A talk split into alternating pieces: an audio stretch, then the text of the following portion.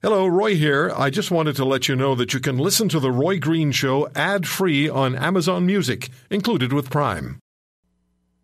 At this point, most shows are winding down. Roy is just getting started. The Roy Green Show on the Corus Radio Network.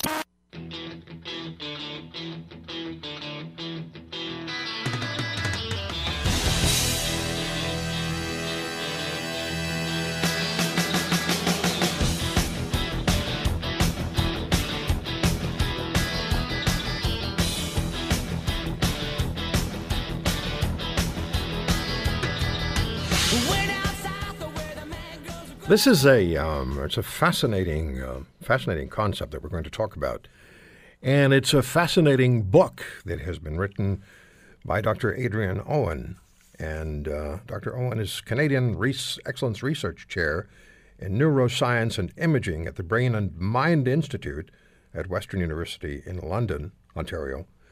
And he is the author of Into the Gray Zone, a neuroscientist explores the border between life and death. And uh, Dr. Owen, thank you very much for taking the time to, to join us. And I want to talk to you about what you've discovered, some of the skepticism you encountered, what it means if if people are able to, some still are able to understand, hear, and see what's going on around them when they're in a state where we would consider them to no longer be able to do so just by observation. But uh, I'd ask you first, why the uh, why the title of the book, Into the Gray Zone? That's an excellent question to start with. Um, you know, the, the, problem is that some of these, the patients that we've been discovering, and these are people who, on the outside, appear to be in conditions like the vegetative state or comatose, so they're entirely non responsive uh, to any, any form of clinical investigation. And the assumption has always been um, that they have no awareness, they don't know who they are or where they are or the, the situation that they're in the, the book is really about um, our quest to discover these patients, uncover them, if you like, and eventually to go on to communicate with some of them. And the problem is that this condition has no clinical name. These are these are patients who appear to be in conditions like the vegetative state, yet clearly they're not. If we're able to find them with our, our new brain scanning techniques and even communicate with some of them in a manner that's allowed them to tell us that they're not in a vegetative state. Clearly, that's not the reality of the situation. So um, I was stuck really with with there being no no way of actually describing the patients clinically, and I, I, I decided to put them all together into something that I've I've called the grey zone, and that is this this area between life and death where we're never really sure exactly what is going on uh, for uh, for a fellow human being. Most of us have been in the company of someone we care about as they are dying. And um, there's been a sort of an uncomfortable feeling that maybe maybe they know what we're saying, so we should be careful about what we say. I mean, it's just just trying to be, com- you know, t- compassion comes out, and and and I remember uh, speaking with a nurse my my audience, my listeners know that my wife died two years ago, and uh, I remember speaking with a nurse on the last night of my wife's life, and she was lying in the hospital bed, and she she looked extremely uncomfortable, and I I said to her to the nurse, "Can't you do something to to help her? Can't you do something? I mean, we need to do something to help her." And she said, "Look, we know your wife is not in any pain." And I said, "How do you know that?" And they said, we just we just know. Then they went on to say, maybe what you need to do is is leave for 30 minutes. Tell your wife you're leaving, and she'll allow herself to slip away. And they say they see that again and again and again. The patient stays not alert but uh, alive. It's hard for me to talk about this, um, but it affects so many people. And then when you tell them that you're leaving, they'll let themselves go. So I thought, so there's, there's, a, there's a sense, maybe just by observation, that patients who are in the gray zone are aware of what's going on around them, just from the frontline um, medical personnel. And you, 20 years ago, you found that, as I understand it, you found that a female patient and the presumption was that she was in a vegetative state, when photographs of people familiar to her was shown to her, her brain responded. So, what do, are all these things tied together? I'm sorry if I'm being confusing. No, you're not being confusing at all. You've actually touched on many of the themes that I uh, I tried to cover in the book. Now, I mean, the first one, uh, I'll just pick up your, your final comment about Kate, the first patient we ever encountered. And I think that's um, historically very interesting, as you say, because 20 years ago, these patients and, and many other uh, patients like them were really um, completely ignored. Nobody thought it made any sense to, to put a patient who was in a vegetative state into a scanner. Uh, even more so to, to, show them faces of their friends and families. People really thought this was a, a complete waste of time. And in Kate's case, um, as you say, her brain lit up, and we, we did show that there was some potential there. There was some residual brain activity. And, you know, back then we didn't know exactly what it meant but it was very significant uh, and it's very important, and, and that's why it's in the beginning of the book because it started an entire discipline, if you like, an entire area of research, and uh, it started a lot of people questioning, well, you know, maybe there is more going on in some of these grey zone conditions than we than we previously thought. Um, I, to, to, return to your first point, the story about your wife, I mean, this again has been something that has motivated much of my research program over, over the last 20 years. And again, it's a, it's a theme I return to in the book, which you, the problem with these situations is that you, as the, the caregiver or the husband or the, the father of the patient, you are, are saddled with the responsibility of, of making decisions that really you don't want to do. And what if we could return some of that responsibility to the patients themselves? What if some of these patients do have some awareness? They have some sense of where they are and the condition they're in and what is likely to happen to them. Could we possibly return some of the decision making uh, uh, uh, potential t- to them, taking it away from uh, you know from their loved ones? Because as you very eloquently described, it, you know it, it is a terrifying and difficult situation to be in, to be watching um, somebody you love, you know, in that situation. And I think we owe it to ourselves. Uh, we have a responsibility to try and understand these conditions, mm-hmm. uh, and possibly where we can return some some autonomy, as we say. Is, the, is this the is this the objective um, of the of the exercise, or is it more broad based than that even? Is this the objective? I'm sorry. I yeah, is the, the the objective of the research is it to to provide the person who's in the gray zone with the opportunity to make to continue to make some decisions through some communication that they're capable of, which I think would be quite amazing. Uh, or is there is there more is there a, a more broad based application that you're looking to as well? So I think that's the sharp point of the research, in the sense that that's as far as we've come, and we have uh, allowed, uh, we have been able to communicate with some of these patients yeah. and, and ask them to give us information that contributes to their quality of life. That's, but but the, the, the program itself is, of course, much broader than that. It's to understand grey zone conditions, to understand what it's like to be in a situation where you can't move, you can't talk, you can't communicate, but you are aware. Yeah. Uh, what's it like to have Alzheimer's disease? What does it actually feel like? So there are a lot of big questions in this in this research program, and um, but uh, what you what you focused on is really, I, I guess, it's our, our, greatest achievement so far. Well, it, it it sounds really incredible. Have you been able then to actually communicate um, beyond the, the patient 20 years ago showing brainwave reactions to photographs that the patient was shown yeah. that was in the vegetative state. Has there been any? I don't know if the communicate communication is the correct word. Has, it, but but it's the word I'll use. It absolutely is the right word, and it isn't the right word when applied to the to, to what we saw in, in the patient's brain 20 years ago. Right. Uh, I guess in some sense, she was communicating with us because her brain was responding to pictures. But yeah. you know, I, I wouldn't call that communication. Um, it could have been an automatic brain response. We really didn't know what it means. But much more recently, um, I mean, as, as, as recently as, as, as, 2012, 2013, um, we developed techniques that we used in patients here in London, Ontario, where we, we did actually communicate. And that is, we asked them questions and they gave us answers. And they gave us answers uh, or they had given us answers to questions that we couldn't possibly know the answers to. So we do now have a, a, a method using uh, fMRI or functional magnetic resonance imaging, where we can ask some of these patients yes and no questions about whether they're comfortable, whether they are in pain, um, whether they would want anything to happen to them, what sort of therapeutic interventions they might want in future, and these sorts of things. So the technology is here for real communication. I think that is the right word. You didn't want to ask them if they were in pain. You're right, I didn't. Um, that's only because I, I, mean I actually think it's a very good question um, because you know the idea. I mean the patient in question had been uh, supposedly in a vegetative state for more than a decade.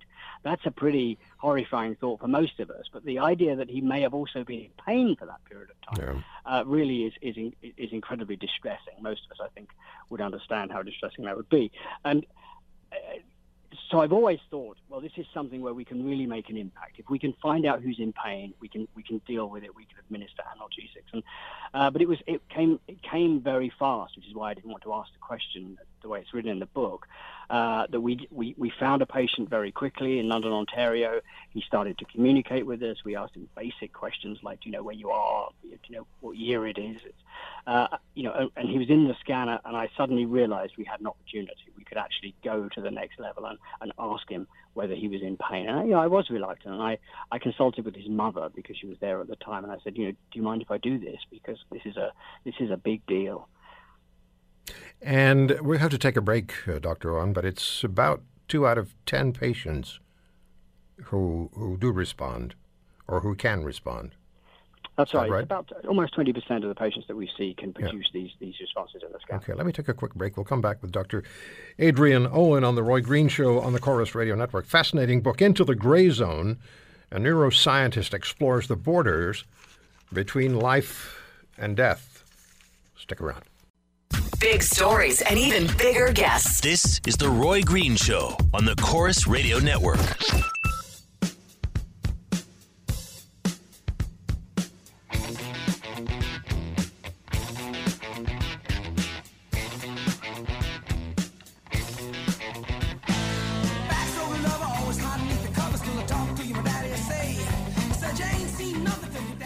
You can uh, read my blog and you can listen to podcasts. Just go to my page, the show page, Roy Green Show page, on any of the radio stations which carry this program, any of the Corus radio stations. Just go to the show page and listen back. You can uh, you can download what we uh, what we broadcast. You can, as I said, read my comments. And in two weeks' time, you'll be able to do that also on AM 980 CKNW in Vancouver, one of the great radio stations in this country. So we're back on CKNW been gone a couple of years, but we're back with CKNW as of the 8th of July. and looking forward to that very much. Uh, an email, uh, actually a tweet from uh, at Terry Rooser. As a nurse, I've seen your situation before many, many times. Nurses have known intuitively that hearing is the last thing to go.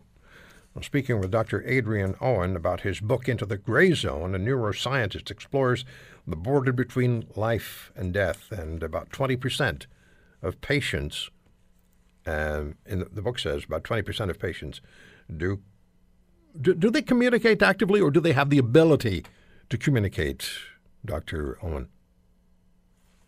We not have them on. Got to push the button first, Roy. Do they do they actually communicate, or do they have the ability to communicate? Twenty percent of them have have the ability to communicate. Okay. And and how do you recognize this? Well, uh, what we do is we put them into a scanner, into an, an, fMRI or a functional magnetic resonance imaging scanner, and we ask them to imagine cer- certain scenarios. And these are scenarios that we know activate particular parts of the brain. So, for example, if, if I were to tell you to imagine you were playing a game of tennis, this will activate a part of your brain known as the premotor cortex because that's the bit that's involved in sort of setting up sequences of actions like waving your arms around as you would if you were playing a game of tennis. Right.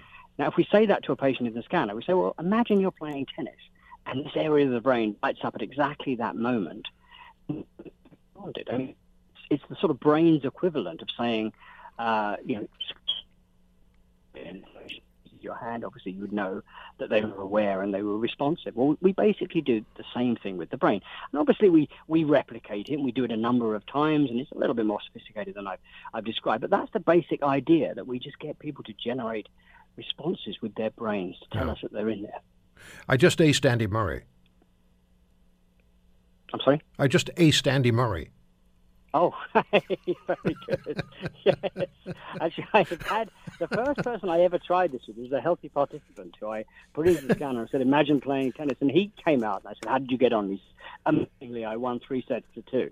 So it's, it's yeah, it's um, it's a lot of possibility for, for good humour here. What? what uh, how does the medical profession and, and and I find the doctors sometimes are the the last to accept significant change. I, I don't know whether be, because there's a fear that uh, accepting significant change, if it's wrong, can create all sorts of additional and compounded problems. But is the medical profession uh, accepting of your research? Do you have, uh, or do you have skeptics?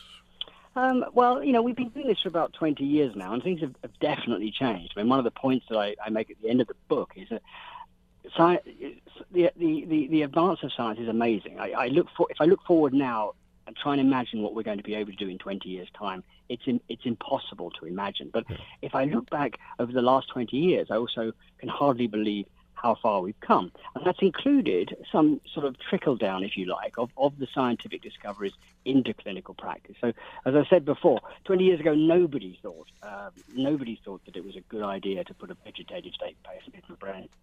Yeah, no is there a, is there a relationship between a vegetative state and being in a coma? We've just this week heard about the 22 year old who was returned from North Korea. He died unfortunately a few days later. But uh, is there a relationship between vegetative state and coma? There is. I mean, after a very serious brain injury, most of us will start off in a coma, and, and, and that basically looks like you're asleep. You have eyes closed and you don't have sleeping and waking cycles. You're motionless lying in bed. Mm-hmm. Vegetative patients open their eyes.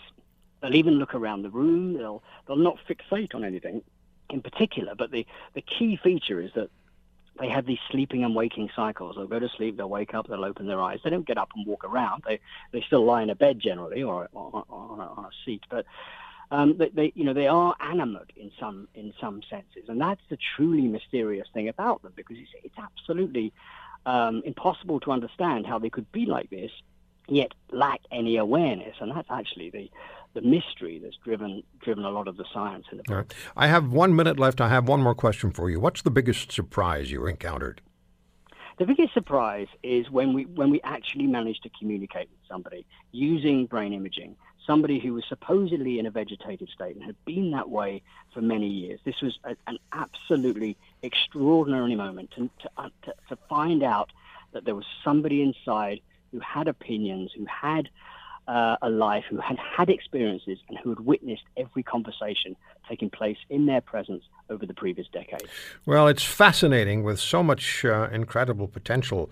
Thank you so much for spending the time with us, uh, Dr. Owen. The Into the Gray Zone, a neuroscientist explores the border between life and death. I wish you all the best success with your ongoing research. Thank you very much for having me on. All the best. Um, fascinating book, fascinating to read and uh, and to contemplate.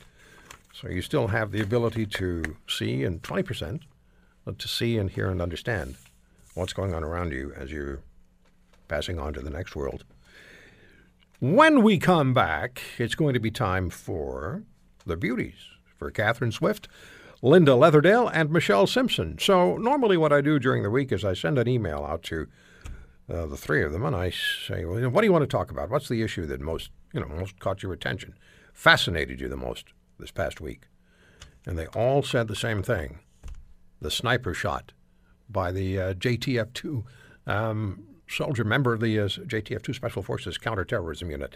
So, Catherine, Linda, and Michelle, and the beauties and the beast when we return.